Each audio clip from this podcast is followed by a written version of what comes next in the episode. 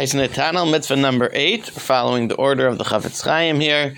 Um, and interestingly, he breaks up the mitzvah of tefillin, the mitzvah of tefillin, into two parts. So mitzvah number eight is the hand tefillin uh, meaning it would be a mitzvah to put on just the hand tefillin, as as we say in, in the Shema, famously the from the verses in Devarim that ukshartim laos al yadecha, you should tie it as a sign on your hand.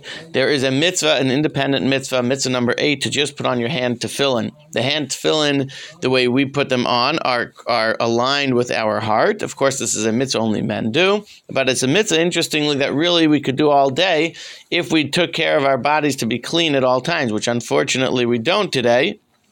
We can't presume that, so we generally only put them on while we are doing um, while we're doing the morning services. So while we're doing while, while we're doing shacharis.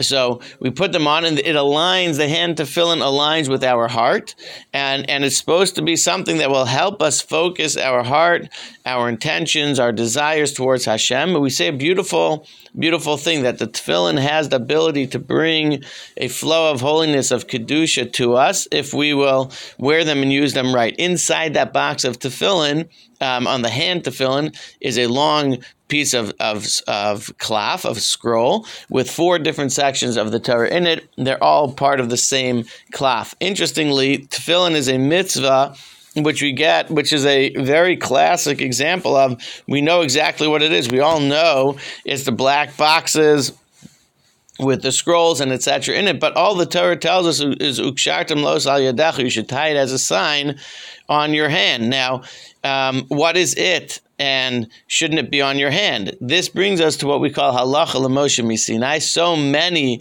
different um, areas of halacha Hashem taught Moshe at Sinai. Moshe taught us, and we know exactly how they're supposed to be.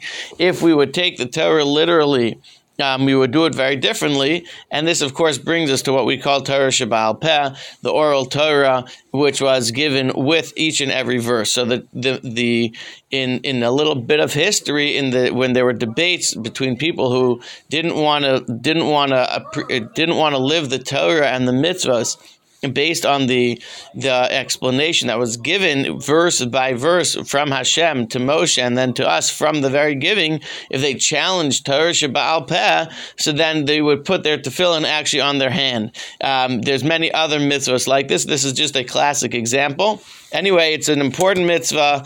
Um, and it's a and it's a, you know definitely one of actually not, notably I should say notably it's one of the mitzvahs where the where where the Torah says it's an os it's a sign.